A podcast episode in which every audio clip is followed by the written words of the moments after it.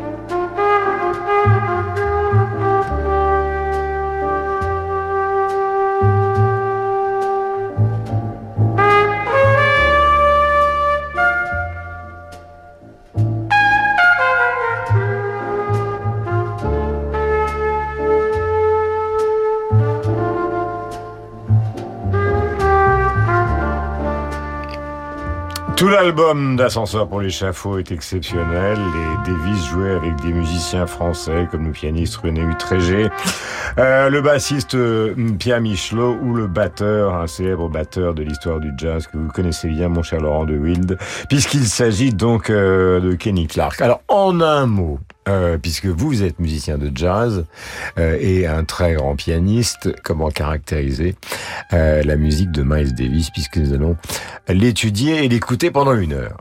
Ah ben je, je, je choisis euh, l'échappée, elle est protéiforme. C'est-à-dire euh, Eh bien, elle change au gré euh, des époques. Mhm.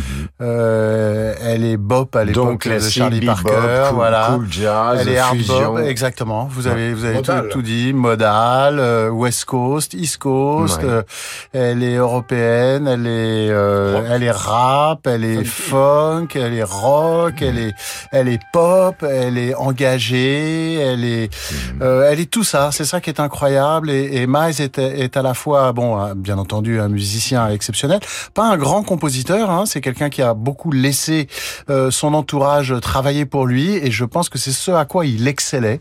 C'est à rassembler autour de lui à chaque génération les, musiciens les plus doués et qui le poussaient dans ses derniers tranchements et, et, et qui faisaient une sorte de musique sublimée à chaque fois. Voilà, c'est ce qu'il a fait, qu'il a joué avec euh, Gillespie, avec euh, Billy Eckstein, dans par exemple euh, le big band de Gilly Eckstein à Saint-Louis, donc au tout début de sa carrière, à un moment où il a hésité d'ailleurs à devenir euh, musicien, eh bien il y avait Parker, Gillespie, puis après il y aura tous les autres, on va en parler tout au long de cette émission. Mais nous allons aborder, puisque nous sommes dans cette France de l'après-guerre, Jeanne Moreau, le blues indolent, c'est une chanson de Rezvani, Cyrus Bassiac, de son vrai nom, 1963, nous sommes avec la bande, et c'est Marc Lambron qui va vous apporter son commentaire.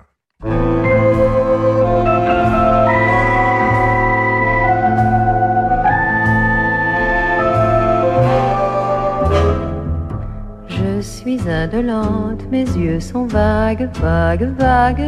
Je balance mes hanches vaguement. Mes lèvres remuent fardées de mots si vagues, vagues. Les passants hésitent en me croisant. Le temps maudit toujours les presses, le temps silent pour celle qui attend. Le temps me berce de paresse, alors je chante sans fin ce vague chant. Les jeux de l'amour sont comme les jeux du hasard, qui rêvent de cœur, souvent est servi de pique noire, qui cherche un regard, reçoit des rires moqueurs. Cyrus Bassiac, donc Resveni, qui a écrit donc la fameuse chanson. Vous le savez de Jules Jim avec justement euh, Jeanne Moreau. Mon cher Marc. Jeanne la française, Maï c'est les françaises. Alors le thème de la chanson c'est une sorte de méprise amoureuse, une femme qui croise des hommes et, les laisse derrière elle. Mais ça nous ramène à l'ascenseur pour l'échafaud, euh, où elle est un personnage nodal parce qu'à la fois elle est en grande passion pour Louis Malle, mais euh, le dialoguiste Roger Nimier a aussi été du, très proche d'elle et Miles Davis euh, va l'être. Alors, elle m'avait raconté... Elle on ne l'a pas dit tout à l'heure, qui a improvisé entièrement avec les musiciens français et Kenny Clark sur les roches, Alors, elle du film qui n'était pas totalement monté. Eh ben, elle m'avait raconté, elle était présente à l'enregistrement d'un studio qui s'appelait le Poste français sur les Champs-Élysées. C'est la nuit du 4 au 5 décembre 1957. Sont présents dans le studio Louis Malle, Napoléon Murat, le, un des producteurs, Nimier n'est pas là. Euh, et elle, il ne peut pas y avoir tous les amants en même temps. Non, et elle est au bar euh, pour euh, pour aider. Alors, elle, euh, oui, elle se souvenait de l'anecdote du, vous savez, du morceau de peau qui se décolle sur la lèvre de Miles Davis et il continue, euh, il s'en sert comme d'un filtre pour euh, amodier le son sur certains morceaux de cette musique qu'il improvise face aux images muettes qui défilent sur l'écran. Je voudrais qu'on écoute Maltese justement parler lui-même euh, de son travail. Il a été à la Juilliard School, il a appris le piano, il a même étudié euh, Prokofiev. Vous connaissez la célèbre anecdote euh, avec l'un de ses professeurs qui lui parle du blues et lui dit mon père était dentiste avec beaucoup d'ironie, le père de Miles Davis qui l'a beaucoup aidé pendant les nombreuses périodes d'addiction qui ont quand même été un vrai problème tout au long de sa vie, même si d'autres ont sombré beaucoup plus tôt. Voici ce qu'il dit en 1986. Je ne suis pas un accident. Je ne suis pas un accident. Les Blancs pensent que les musiciens noirs en Amérique n'ont pas besoin de travailler, que c'est inné, que c'est naturel. Ce n'est pas vrai. Il faut apprendre et travailler. C'est pourquoi beaucoup de musiciens se plaignent. Voilà, on entend euh, Laurent justement cette voix qui est à l'image presque du son de sa trompette parce que très très rapidement, euh, il a été malade à plusieurs reprises. Il y a cette voix qui est tout à fait particulière euh, et qui va notamment se développer au moment de Beaches Blue, de toute la musique électrique. Hmm. Oui, alors ça va plaire à Marc Lombron qui connaît certainement l'anecdote. Miles aurait perdu sa voix au moment où il se faisait opérer de nodules sur les cordes vocales et le, le médecin lui dit bon ben surtout tu ne dis rien, euh, tu ne parles pas pendant une semaine. Mm. Il rentre chez lui et il gueule contre sa sa femme de l'époque mm. et il gueule tellement fort qu'il s'en qu'il s'en écorche les cordes vocales à vie. C'est un musicien, contrairement à beaucoup de musiciens américains célèbres d'origine bourgeoise. Je disais tout à l'heure, son père est dentiste. Mais alors pour ce qui est de défendre la cause noire américaine, il n'est pas du tout dans le même registre d'Armstrong, qui était l'homme qui cherchait l'intégration à tout prix. Lui... Ils sont pas de la même génération. Hein, c'est une génération en dessous. La génération des boppers, c'est précisément celle des musiciens qui en ont marre euh, d'être les, les, les, bonnes poires et les, les, les gars souriants qui s'épongent le, le, front avec le, le, mouchoir blanc. Euh, ils sont fâchés. N'oubliez pas que la plupart des morceaux du bebop sont écrits sur des structures harmoniques qui appartiennent euh, aux comédies musicales, qui elles-mêmes sont des vols à main armée de la musique qui se jouait au Cotton Club. Donc il y a cette espèce de, de jeu de chat et de la souris euh, entre les blancs et les noirs, entre le business et la musique. Les compositeurs blancs de Broadway, hein, de, Exactement, de Tim voilà. Exactement. Et donc, euh. Miles était, euh, Miles était toujours à la pointe de ce, de ce combat, même s'il était effectivement très ambigu. C'était quelqu'un qu'on pouvait quali- qualifier de raciste à l'envers, sauf que euh, c'est le, le premier à, à, à engager euh, euh, Bill Evans euh, dans son groupe, dont le discours musical est, est, est aux antipodes de, de ce qu'il professe. C'est un, c'est un musicien très, très contradictoire, et c'est ce qui le rend particulièrement attachant. Nous l'écoutons à propos de ce son si identifiable et après donc euh, Laurent va vous présenter deux chefs-d'œuvre qui sont Bassett et Capricorn dans un instant à propos des batteurs justement euh, de Miles Davis. Mais écoutons le grand Miles parler de ce son que nous aimons tant. Le son que j'ai, même les Japonais le reconnaissent, même si je ne suis pas sur scène et que je m'échauffe. Les gens mémorisent mon son et ils reconnaissent mon son, comme la voix de Frank Sinatra ou de James Brown. Vous savez qui ils sont juste par le son. Voilà ce son de Miles Davis, illustration avec Two Bassett, euh, le, le batteur. Et Philly Joe Jones, et c'est le choix de Laurent de de, Wild de vous avoir euh, mis l'accent justement sur tous ces grands batteurs. Euh, on parlait tout à l'heure évidemment de Kenny Clark, mais il y a Joe Jones, euh, de Johnette, Tony Williams. Bref, nous allons voir ça avec Laurent. Mais d'abord, musique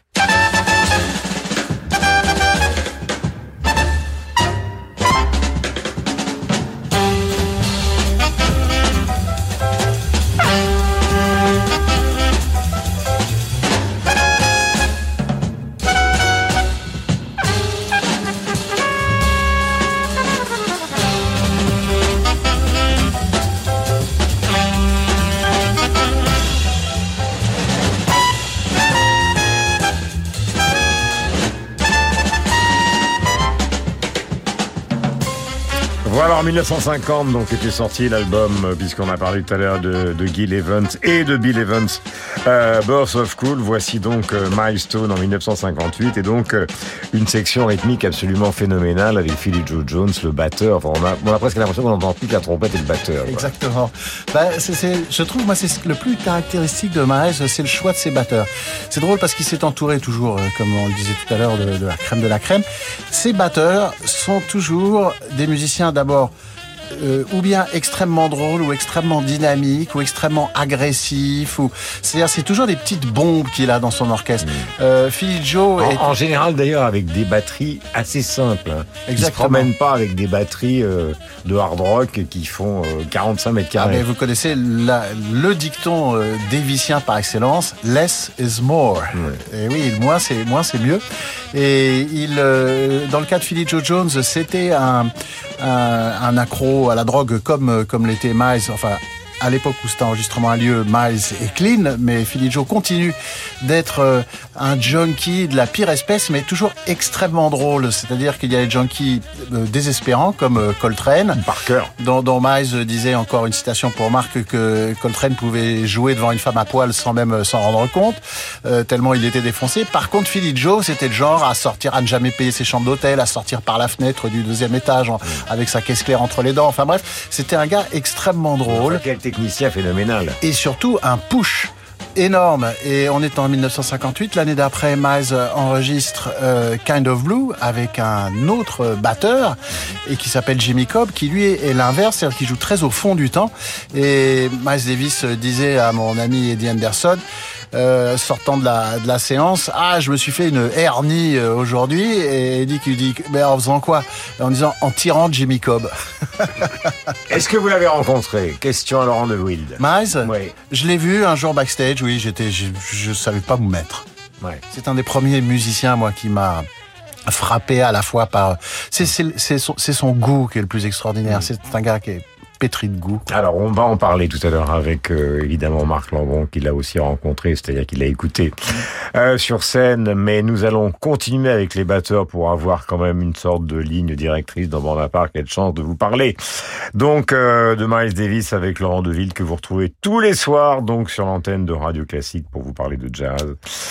Et donc, le deuxième titre, c'est Capricorne. Et alors là, il y a une de mes idoles personnelles. Tout à l'heure, je parlais d'ascenseur pour l'échafaud, mais là, on passe aux années 70-80 avec Tony Williams qui commence à, ouvrir la période qui va aboutir au jazz rock. L'album s'appelle Water Babies.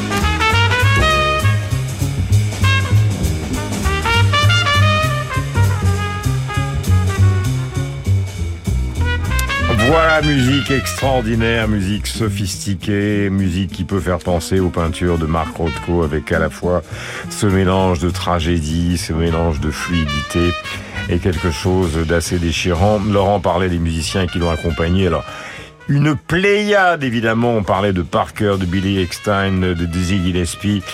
Mais ce Capricorne, mon cher Laurent, vous allez nous en dire deux mots, voire trois, voire quatre. Bah, c'est le tout jeune euh, Tony Williams là qui vient de rejoindre euh, l'orchestre de de Miles. Il y a un concert euh, à Antibes fameux présenté par André Francis qui dit au piano Herbie Hancock et à la batterie Tony Williams. Il n'a que 17 ans. Et effectivement, c'était un, un, jeune prodige qui avait passé l'année précédente de ces, années de, de, 16 ans à New York à travailler uniquement le swing sur la cymbale. Ding, ding, ding, ding, ding, ding, ding, ding, ding, ding, ding, ding, ding. Et il en sort avec une redéfinition complète du, du jeu de batterie qui va complètement bouleverser euh, le, le, le, monde du rythme et que Miles repère immédiatement. Alors, ce qui est très drôle, c'est que euh, Tony, lui, euh, a jamais été impressionné par Miles. Tous les autres musiciens, plus Miles vieillit, plus il prend, bien entendu, euh, de la majesté et un coup oui, de téléphone. C'est le gosse, lui. Et lui, c'est le gosse, c'est le sale gosse même. Il en a, il en a rien à cirer que ce soit Miles. Pour lui, il, il est sur, sur son avenue. Et d'ailleurs, dans l'album In a Silent Way, on entend très bien dans le morceau In a Silent Way, Tony Williams qui tire la gueule sur tout le morceau parce que Miles lui aurait demandé de jouer quelque chose et que Tony, il sait très bien ce qu'il doit jouer. Il a de conseils à, à prendre de personne. Et donc, on l'entend qui joue sur le, le charlet et la caisse claire, comme ça, dans tout le morceau. Et juste pendant huit mesures, il se laisse aller. Et puis, hop, il arrête immédiatement après, juste pour montrer à Miles, voilà ce qui se passe quand tu me parles mal. Il a eu assez vite son propre groupe, un Lifetime. Et oui, qui a servi un peu de, de déclencheur à Miles de basculer dans la musique électrique, mmh. avec beaucoup plus de succès que, que Tony, qui était un musicien mais vraiment extraordinaire et qui a beaucoup souffert, je pense, de ne pas avoir été reconnu à la dimension de son génie. Alors là, mes enfants, je vous convie avec le camarade Blumenfeld que je salue, Samuel, à l'influence ou de l'influence de Miles Davis sur l'histoire du cinéma. Il y a un film qui s'appelle Dans la ligne de mire de Wolfgang Petersen avec Clint Eastwood en 1993, qui est un film assez particulier puisque c'est un flic, Eastwood évidemment, qui est à la poursuite probablement du plus effrayant méchant de l'histoire du cinéma, peut-être pire que Hannibal Lecter, etc., qui est joué par une sorte de tueur en série, qu'interprète d'une manière phénoménale, je suis un gros vendeur, hein, John Malkovich, qui fout une trouille à chaque plan terrible. Et la musique, c'est Miles Davis.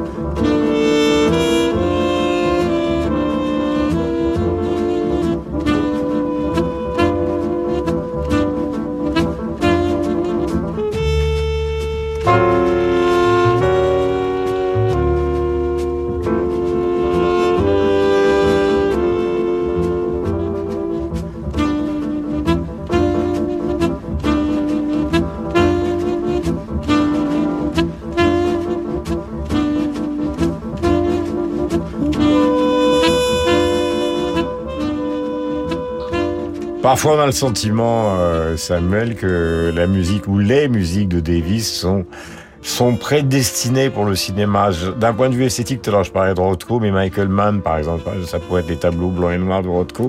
Michael Mann, cette esthétique grise, à la fois sombre et lumineuse, ben, on a l'impression que c'est du Miles Davis, quoi. Alors on va parler de Michael Mann, mais commençons par Dans la ligne de mire. Alors ce qui est frappant, c'est de voir combien, en fait, Miles Davis peut accompagner la vie de certains cinéastes dans la ligne de mire, quoi, In the Line of Fire, euh, c'est avec Clint Eastwood, c'est pas un film réalisé par Eastwood, c'est un film réalisé par un metteur en scène allemand, exilé à Hollywood, Wolfgang Petersen. Ce qui est important, c'est que dans ce film, Eastwood porte un traumatisme, comme souvent dans ses films. Le traumatisme d'Eastwood, c'est qu'ancien employé des services secrets américains, il était en charge de la sécurité de John F. Kennedy à Dallas, euh, ce fameux jour de novembre 1963, et il a raté. Il a échoué à protéger le président. Et il porte cette faute toute sa vie. Dans la scène où il apparaît, dans, la ligne de mire, hein, il est de nouveau en poste. Il entre chez lui, se déshabille, il pose son badge, non, mais t'es sûr que tu travailles au monde, non, c'est pas sérieux. La radio classique. Non, mais il faut travailler à Détective Magazine, mon pote. Ah, je n'ai pas pu, je me suis trompé d'époque. il pose son pistolet. Et là, soudain, en fait, c'est tout l'attirail de l'inspecteur Harry qui est mis sur la table. Et là retentit, enfin dirais-je, la musique de Miles Davis. Ce morceau extraordinaire, intitulé All Blues. Et là, en fait, au son de Miles Davis, Clint Eastwood redevient enfin lui-même. Or, tout le monde sait, mais rappelons-le, que Clint Eastwood a grandi à Oakland, dans le nord de la Californie, dans un quartier à la fois hispanique et noir. Il a grandi en écoutant les concerts de Charlie Parker auxquels il a consacré une des plus belles biographies filmées. Euh, Lui-même étant un très bon pianiste, son fils étant un grand bassiste. Absolument. Euh, Eastwood a d'ailleurs hésité entre une carrière de pianiste et de comédien bah, souvent répété que s'il avait pu, s'il avait été assez dédié, il serait devenu pianiste de jazz. Mais véritablement, le jazz est le fil rouge de la carrière d'Eastwood. Et en fait, ce que l'on s'aperçoit dans cette arrivée inopinée de Miles Davis dans In the Line of Fire, c'est qu'en fait, le jazz est, comment dire, le test de Rorschach de cet extraordinaire acteur et réalisateur. Spanish Key, donc c'est la BO de Collateral. Évidemment, un film encore monumental de Michael Mann. Je parlais des grilles de Michael Mann. Nous sommes en 2000 il s'agit encore de Miles Davis. Et je répète que si notre ami Blumenfeld ne travaille pas à Detective Magazine, si vous n'avez jamais vu Dans la ligne de mire et si vous avez envie d'avoir les jetons, vraiment les jetons, comme on dit d'une manière vulgaire, regardez Malkovich et vous ne serez pas déçus. Voici Spanichki.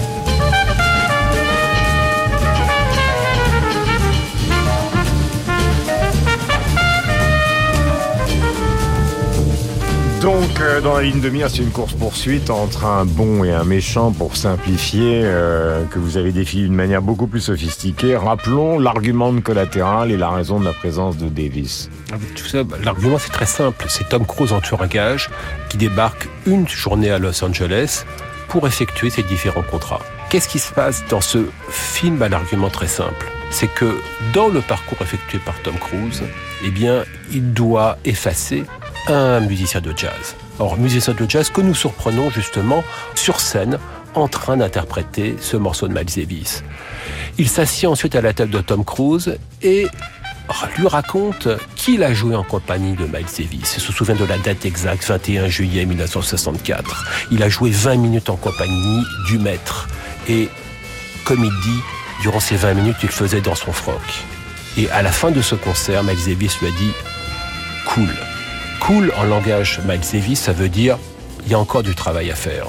Ce qui est fascinant, c'est que nous avons d'un côté la musique, la musique de Miles Davis, le visage hébété de Tom Cruise devant quelqu'un qui lui raconte avoir côtoyé le maître. Et puis soudain, ce musicien lui dit, vous savez, Miles Davis est devenu Miles Davis parce qu'il a d'abord été à Juilliard. Et ensuite, il s'est dit non, je vais quitter l'école pour devenir un musicien de Charlie Parker. Et ce qui est frappant, en fait, c'est que dans ce passage de l'école à l'apprentissage.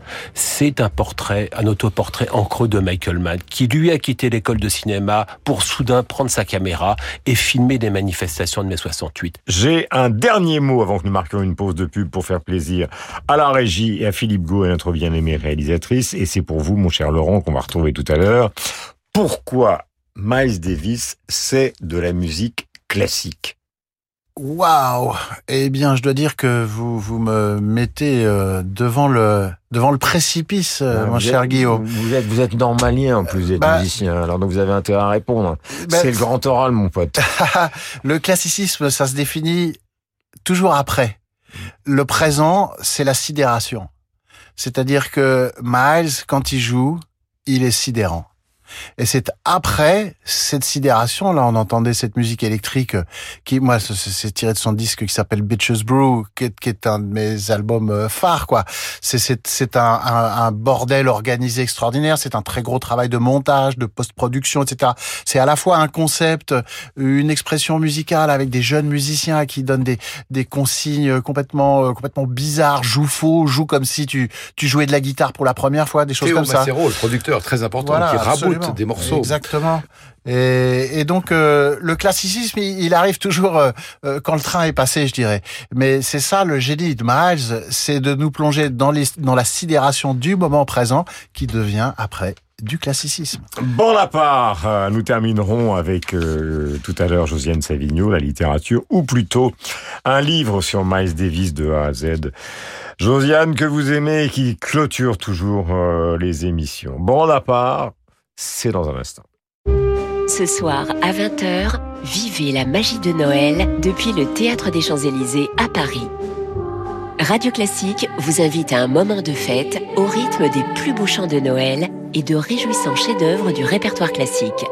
Avec le violoncelliste Victor Julien Laferrière, l'orchestre Appassionato et le chœur Unicanti dirigé par Mathieu Herzog. Le grand concert de Noël présenté par David Abiker, c'est ce soir sur Radio Classique. Le grand concert de Noël sera également dans nos cliniques, résidences, colocations et maisons de retraite. Clariane, première communauté européenne de soins dans les moments de fragilité. Salut, c'est Bruno Solo. Si je soutiens la Fondation Personnage depuis des années, c'est parce qu'il y a encore beaucoup à faire contre les préjugés sur le handicap. On pense souvent que toutes les personnes handicapées mentales bénéficient d'un lieu de vie adapté. Mais en fait, plus de 40 000 personnes attendent encore une solution d'accueil et de soutien. C'est pourquoi Personnage se bat pour leur créer des places, pour qu'elles puissent vivre dans le respect et la dignité. Alors rejoignez-nous dans ce combat et faites un don sur personnage.org pour mettre une claque aux préjugés. Monk, le biopic événement, un film de Henrik Martin Dalsbakken. La vie et l'œuvre sur grand écran du célèbre peintre Edvard Munch, l'auteur du Cri. De son éveil à la peinture et à l'amour sur les fjords de Norvège, au rejet de l'arrière-garde artistique berlinoise. Edward, I'm afraid we got some bad news. Munch, la vie passionnée d'un artiste de génie, au cinéma le 20 décembre. Un partenariat radio classique. Le génie de Mozart est éclatant dans Così fan tutte. Les ensembles vocaux de ces six personnages en quête d'amour comptent parmi ses plus belles œuvres. Christophe Rousset dirige les talents lyriques, le chœur Stella Maris et d'émouvantes voix mozartiennes. Ensemble, ils nous invitent à redécouvrir un chef-d'œuvre puissant dans une mise en scène contemporaine de Dmitri Tcherniakov, où le jeu devient une question existentielle. Così fan tutte, au Théâtre du Châtelet, du 2 au 22 février. Renseignements sur châtelet.com. Vivez un Noël hors du commun, en famille et entre amis, à la chapelle royale du château de Versailles.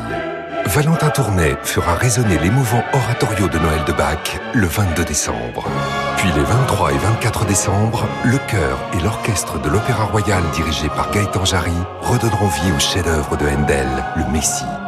Des concerts d'exception les 22, 23 et 24 décembre à la chapelle royale du château de Versailles. Réservation sur châteauversailles-spectacle.fr. Jeanne, donatrice du fonds de dotation du Louvre. Ma passion, c'est l'art et l'histoire. Alors, j'ai eu envie de transmettre mon patrimoine à une cause utile qui me tient à cœur, une institution fiable et solide. J'ai décidé de faire un leg au fonds de dotation du Louvre pour que les générations futures aient accès à ce musée qui compte tant pour moi. Pour en savoir plus sur les legs au fonds de dotation du Louvre et les assurances vie, contactez-nous au 01 40 20 84 84 ou écrivez-nous à leg.louvre.fr.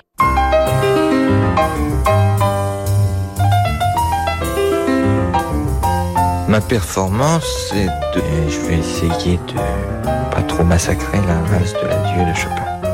19h, 20h. Comme tous les gens qui ont une tendance à la paresse, je travaille beaucoup. Bande à part avec Guillaume Durand sur Radio Classique. Voilà un petit mot de Juliette Gréco en 2015 lors d'un entretien, la magnifique Juliette Gréco. Voici pourquoi Miles Davis, avec qui elle a eu une aventure, ce n'est pas de l'indiscrétion que de le rappeler. Voici pourquoi il n'a pas voulu l'épouser. Sartre dit à, à Miles, mais Miles, pourquoi vous l'épousez pas Gréco? Et Miles euh, a répondu, parce que je l'aime. Parce qu'il savait que le noir et le blanc n'allaient pas ensemble. Il savait que je serais malheureuse et traité comme comme une pute à, en Amérique. Juliette Gréco dans Striptease, chanson écrite par Serge Gainsbourg et Alain Goraguer. Nous sommes en 1963. Est-ce pour vous que je striptease? Que voulez-vous que je vous dise? Pour moi, jour après jour sans vous, une à une mes illusions à chaque nuit un autre automne. C'est feuillé et bien monotone. Et tout ceci pour qui, pourquoi Est-ce pour lui? Est-ce pour toi? Si c'est pour toi que je striptease,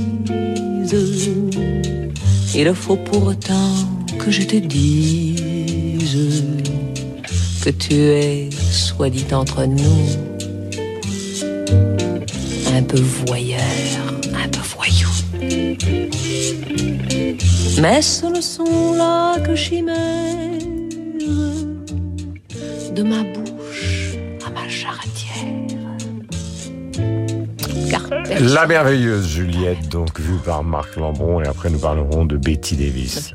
Un mot sur Striptease, c'est un film de Jacques Poitrenaud, 1963, intéressant musicalement parce que l'actrice qui, qui la stripteaseuse, c'est Nico. Euh, qui va être la chanteuse du Velvet Underground. Il y a également Danny Saval, Darry Cole, euh, Françoise Arnoul, Umberto Orsini, toute une époque musique de, de, Gainsbourg. Très bien. Alors, Greco et, euh, et Miles Davis, elle le voit assez tôt, elle le voit à Playel en 1949, il a 23 ans, elle a 22 ans, et il lui donne le sentiment que c'est un Giacometti.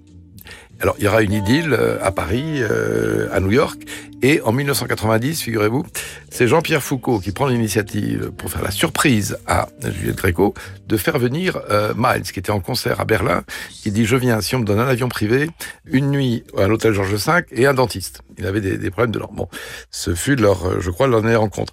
Alors, Juliette Gréco, que Julien de Savigno a beaucoup mieux connu que, que moi, m'avait raconté euh, le souvenir d'une promenade avec euh, Miles Davis sur les quais de la Seine dans un Paris enneigé.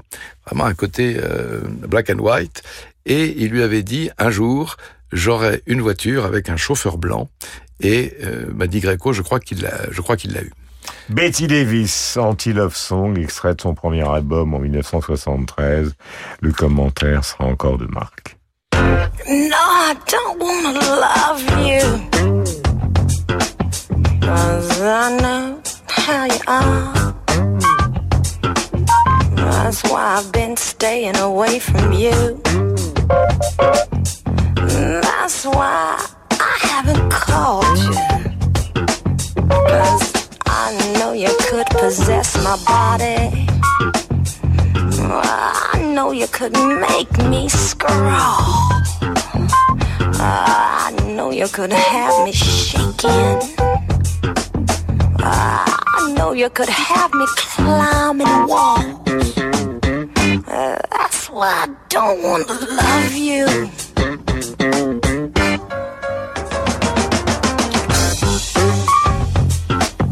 Cause know how you are. Sure, you say you're right on and you're righteous. But with me, I know you'd be right off.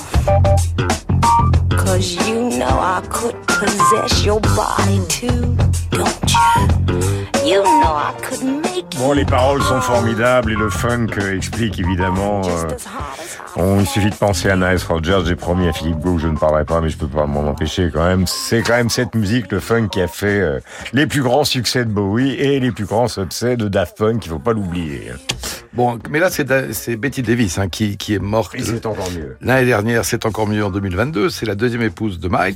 Elle était mannequin. Elle apparaît en 68 sur la couverture des, de Filles de Kilimanjaro, en français dans le texte, qui est un album de, de et euh, de Miles avec un morceau qui s'appelle Mademoiselle Mabry. Elle s'appelait Betty Mabry. Elle avait 23 ans et elle sortait d'une liaison avec Jimi Hendrix, ce qui va avoir son importance pour faire le pont entre euh, l'un et l'autre. Alors là, ce qu'on vient d'entendre, c'est son premier album en 73. Elle écrit tous les titres. C'est vraiment une pionnière du, du, du funk. Elle qu'elle ne chante pas, elle, elle feule. Euh, elle a des pointures. Les musiciens de Santana comme Neil Shaw ou Doug Roach, Larry Graham, très important, qui est le bassiste de Sly and the Family Stone, les Pointer Sisters, euh, au, au cœur. Et elle a une influence sur sur Miles Davis parce qu'elle l'amène justement Elle vers, a quelques qualités, cette vers, femme, vers, vers quand le funk, le rock funk et donc des albums comme Jack Johnson pour le rock et ensuite euh, l'époque on the corner. Elle est vraiment séminale, comme on dit euh, en anglais. Dernière chose, je l'ai vu, un de ses rares concerts en Europe, peut-être le seul, au Castellet, Festival du Castellet en 1976. La nuit était tombée, c'était alors l'effet de sidération. Elle était dans un euh, costume de sky rouge et c'était du, du hard funk comme on n'en entendait pas beaucoup en, en Europe en, en, en 76. Donc vraiment une pionnière et une influenceuse, mais pas au sens contemporain.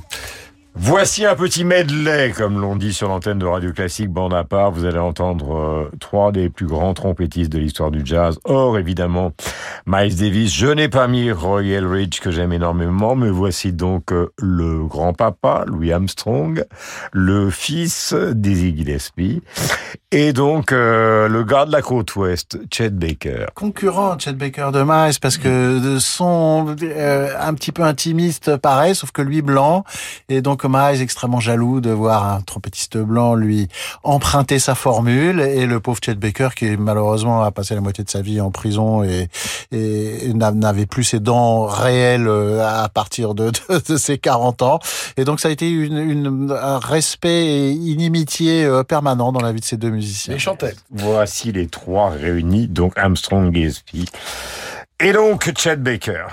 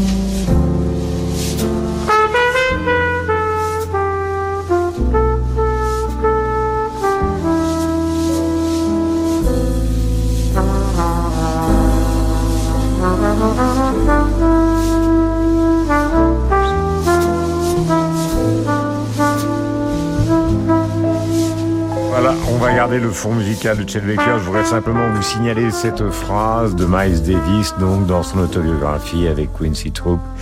J'ai jamais quelquefois, donc avec certains musiciens du Lighthouse, et on a fait un disque à cette époque, on tenait Chet Baker pour le meilleur des jeunes trompettistes de jazz. Il était californien, il jouait au Lighthouse, et un jour j'y suis allé faire le buff. Chet était un assez chic type, cool et bon instrumentiste, mais il savait aussi bien que moi qu'il m'avait beaucoup copié.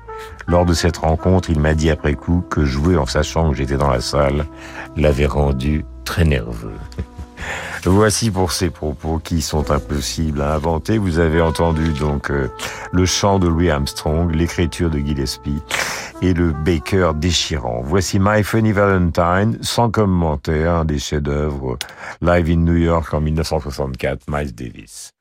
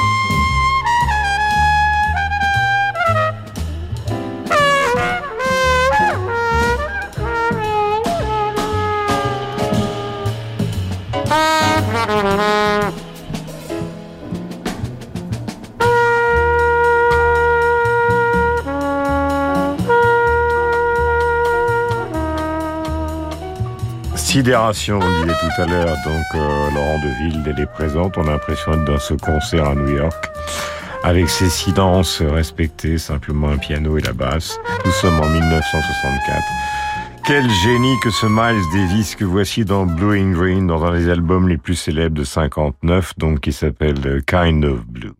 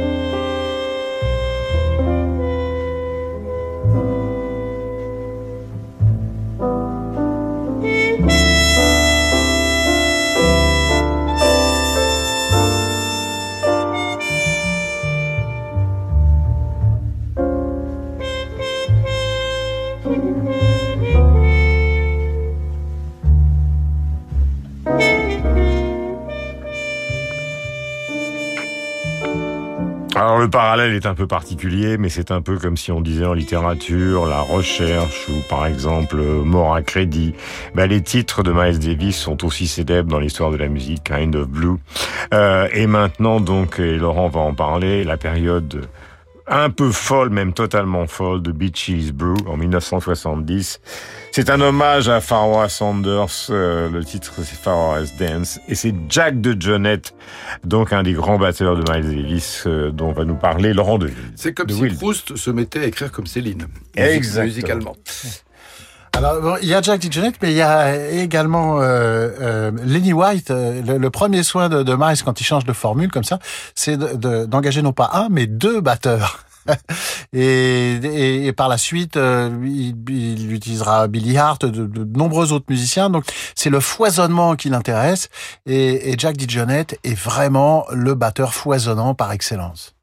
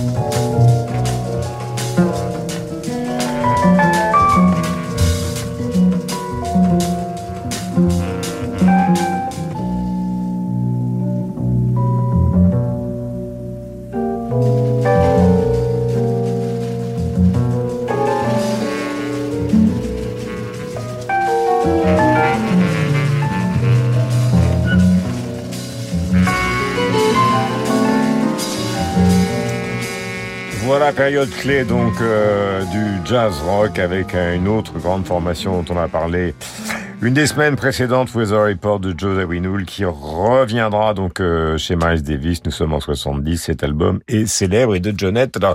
Euh, sa qualité essentielle, vous l'avez dit, c'est ce côté polyrythmique absolu. Ouais. Mais là, il essaye de faire vraiment différent, Davis. Là, hein. Et oui, d'ailleurs, ce qui est très marrant, c'est qu'on entendait bien, euh, c'est-à-dire que le, le, le time du morceau, c'est ting, ting, ting, ting, 1, 2, 3, 4. Et il fait ce truc qu'aucun batteur ne fait d'habitude, c'est il utilise la grosse caisse à contre-temps. En principe, la grosse caisse, c'est elle qui donne le temps. Comme dans la house aujourd'hui, le, le, le c'est le, c'est le downbeat, ce qu'on appelle le downbeat, c'est-à-dire le temps. Tandis que là, c'était tic, tic, tic, tic, tic, tic, tic, le, le, le kick, ce qu'on appelle le kick drum, la grosse caisse, euh, joue à contre-temps. Hop, hop, comme ça. Et c'est ce qui fait le... Il faut toujours avoir une sorte de Laurent de Wild, tu vois.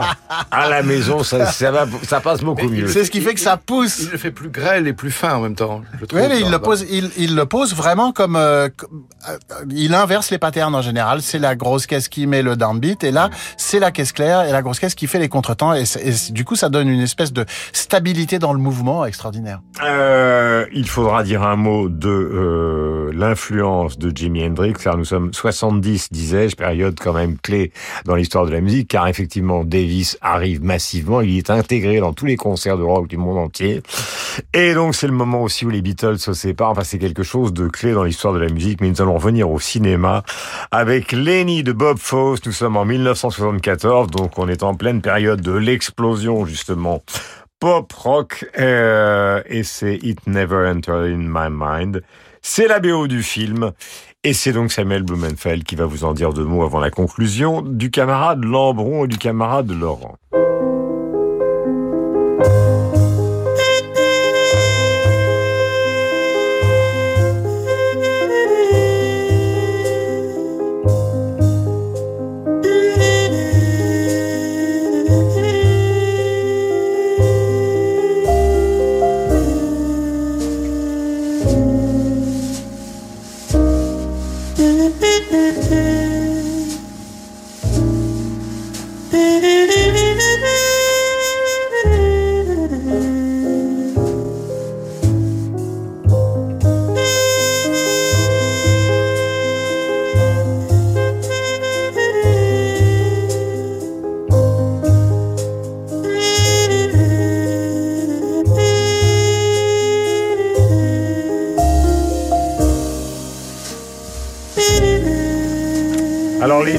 Cher euh, Samuel, c'est un film particulier qui raconte une histoire particulière. Ah, c'est mon plaisir sur un personnage pour le moins à part, euh, c'est à savoir euh, Lenny Bruce, incarné par Dustin Hoffman.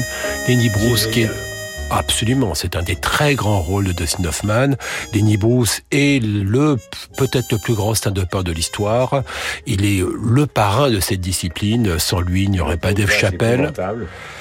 Nous n'aurions pas Chris Rock, euh, nous n'aurions pas Richard Pryor, nous n'aurions personne.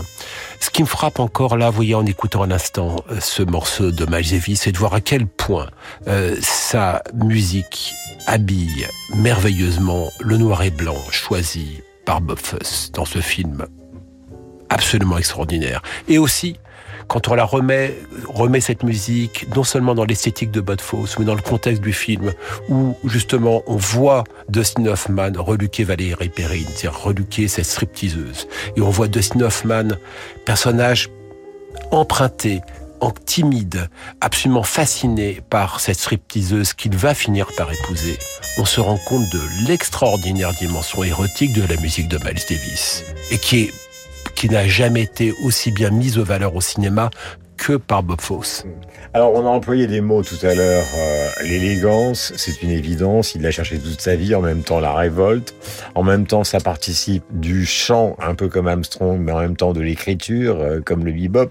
Donc, on a l'impression, pour que vous terminiez tous les deux, le duo magique euh, Laurent et, et, Marc, qu'au fond, il y a absolument tout. Avait-il des défauts? Avait-il des choses est-ce qu'il y a des choses pour vous comme musicien qui vous manquent ou comme vous qui, vous manquent comme amateur, mon cher Marc? Commençons par le musicien d'abord. Ah, euh, c'est pas un compositeur très prolixe. Hein. Euh, il a même signé, comme par exemple Blue and Green, une composition qui avait de toute évidence été écrite par euh, son pianiste Bill Evans. Donc c'était plutôt un Gainsbourg du jazz. Hein. Il aimait bien euh, reprendre à son compte d'autres compositions. Je vous avouerai que, à part les deux musiques de films dont Marc Lambron a parlé en début d'émission, je n'ai jamais été capable de ne pas aimer une seule note de Miles. Euh, c'est quelqu'un, c'est quelqu'un que j'ai que j'ai toujours sa vie à la ah musique. oui, j'ai toujours aimé passionnément et, et, sans aucune restriction ce qu'il pouvait faire. Ça, ça parle directement à mon cœur, euh, comme la musique de John Coltrane ou de Joe Henderson. Euh, bon, d'autres musiciens que j'adore beaucoup, comme Herbie Hancock. Parfois, je les ai vus sur scène et ça me gênait un petit peu parce que je me disais ah quand même il est capable de faire mieux. Mais Miles, jamais. Marc. Eh ben, je vais pas conclure, mais ajouter, parce qu'il y a, il est protéiforme, il y a un Miles qu'on n'a pas évoqué, c'est Miles dans ses rapports avec les arrangeurs, notamment euh, Michel Legrand et surtout Guy Evans, avec lequel il y a trois albums. Et là, il rejoint une sorte de musique classique du XXe siècle, puisqu'il y a sa version de Porgy and Bess, donc euh, de, de, Gershwin, et il y a Sketches of Spain, morceau d'Espagne, où là, il revisite à sa façon le, concerto d'Aranjuez de Rodrigo. Donc, euh, avec une, là aussi une grande efflorescence, une grande richesse euh, euh, d'arrangement. donc, c'est encore un autre profil de ce Miles qui ressemblait à un Giacometti selon Juliette Gréco. Euh, Laurent Deville que vous retrouvez tous les soirs. Il faut répéter l'horaire, mon cher Laurent. Vous allez le faire vous-même en hurlant euh, comme une caisse claire, hein, ajouter à 3 tomes et 14 cymbales, car c'est très la important. grosse caisse du 19h, et oui. On the Wild Side tous les soirs de 19 à 20h. Hum, Laurent Deville. Merci Samuel. Restez Merci, au monde. Vous avez bien fait de parler à la détective. Je plaisantais. Et voici qu'entre Dame Savigno.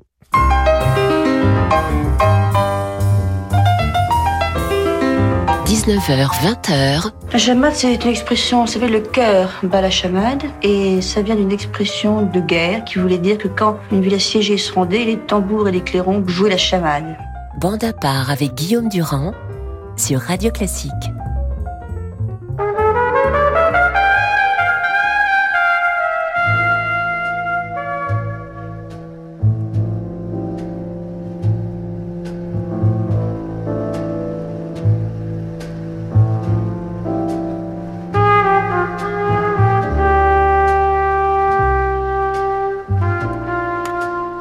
Voilà, nous retrouvons Ascenseur pour l'échafaud et surtout Josiane Savigno pour euh, un livre consacré justement à Miles Davis, notre héros du jour sur part. Alors, des livres. Donc, euh, j'ai voulu éviter euh, la petite collection biographie Folio Gallimard, parce que j'en fais un usage immodéré dès que vous me demandez de parler d'une icône. Et euh, bien qu'elle soit faite par Franck Medioni, qui est quelqu'un que j'estime beaucoup. Et j'ai choisi un livre, Laurent Will m'a dit que c'était un très bon choix, donc je suis flattée. J'ai choisi un livre de 2012 de Franck Bergerot, qui est aussi un spécialiste de jazz et qui s'appelle Miles Davis de A à Z. Pourquoi ça m'a vraiment intéressé Parce que euh, à travers cet abécédaire, on voit les rapports de Miles avec tous les, les musiciens qui ont été mentionnés là tout à l'heure.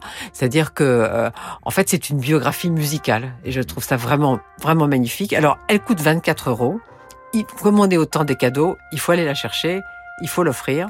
Mais euh, je tiens à signaler à tout le nom d'auteur. Euh, Franck Bergerot, et c'est aux éditions Le Castor Astral, collection Castor Musique. C'est un livre de 2012, mais il est totalement disponible. Il coûte 24 euros. Mais je tiens quand même à préciser aux auditeurs que s'ils l'achètent, ils vont dépenser beaucoup plus que 24 euros. Parce qu'on a envie d'acheter tous les disques de Miles qu'on n'a pas et que mentionne et que analyse Franck Bergerot. Donc c'est vraiment très intéressant. Et moi, évidemment, c'est un livre assez savant. Euh, il y a une, à la fin une chronologie pour bien se repérer Radio Non, c'est très bien justement. À la fin, il y a une chronologie pour se repérer, puisque c'est pas un livre d'anecdotes, bien qu'il y en ait quelques-unes, je vais y revenir. Et, euh, il y a un index, donc c'est vraiment très très bien fait. Donc je voulais revenir sur deux choses qui ont été un peu mentionnées, c'est-à-dire l'histoire euh, avec Juliette Gréco, euh, qu'elle m'a raconté, parce que comme l'a dit Marc Lampron, j'étais très proche de Juliette Gréco, mais ils, ils n'ont pas dit qu'on est en 49. Ils ont 20, elle a 22 ans, il a 23 ans. Ils ont vraiment un coup de foudre incroyable. Mais, comme l'a dit euh, Marc Lambron euh, et Juliette Gréco, euh, un noir et une blanche à l'époque, ça vraiment... Aux États-Unis. Aux États-Unis, ça le faisait pas. Et en France, moyennement déjà, hein, moyennement aussi. Mais ce qui est très drôle, c'est qu'il a fait allusion, Marc, à la sacrée soirée, euh, où, bah, pour, ne, pour ne pas venir, puisqu'il avait décidé qu'il ne voulait pas venir au départ. Miles Davis a demandé l'avion privé, etc., etc. Mais finalement, il est venu. Et euh, il se trouve que j'y étais aussi et que Franck Bergerot le raconte aussi. Euh, donc, euh, il a embrassé Juliette Gréco. On lui a demandé pourquoi il avait fini par venir. Il a dit parce que je l'aime, elle a été mon premier amour. Et après, il y a eu un cocktail. Tout le monde s'attendait à voir Miles Davis. Tout le monde a été étonné. Il n'était pas là. La seule qui n'était pas étonnée, c'était Juliette Gréco. Elle a simplement dit Miles, c'est un homme qui passe. J'ai trouvé ça très beau. Et l'histoire d'ascenseur pour l'échafaud, euh, ils n'ont pas tout à fait précisé, nos petits camarades, cette histoire d'improvisation. Donc on est en 57. Miles est en tournée, mais il s'attarde un peu à Paris. Parce que, bon, Paris. Et il joue au Club Saint-Germain. Et là, Louis Malle vient de terminer son premier long métrage de fiction, Ascenseur pour l'échafaud. Et euh, il n'y a pas de musique. Et il a des, assistants qui vont à ce Club Saint-Germain, qui disent faut prendre Miles Davis. Miles dit bon non, ça m'intéresse pas du tout, moi, cette histoire. Finalement, il a une copine française qui le convainc et il accepte de voir le film le 2 décembre. Et dans, la nuit, hein. et dans la nuit du 4 au 5, et il improvise sur la, sur la musique. Avec les musiciens l'heure, qui sont des musiciens français. Et Franck Bergerot dit c'est sa trompette qui permettra à ce film un peu longuet de trouver son rythme et d'entrer dans la légende dès sa sortie en 1958. Alors, dans son introduction, il dit quelque chose qui me paraît une belle conclusion de cette très belle émission. Enfin, moi, je l'ai trouvée très belle, en tout cas.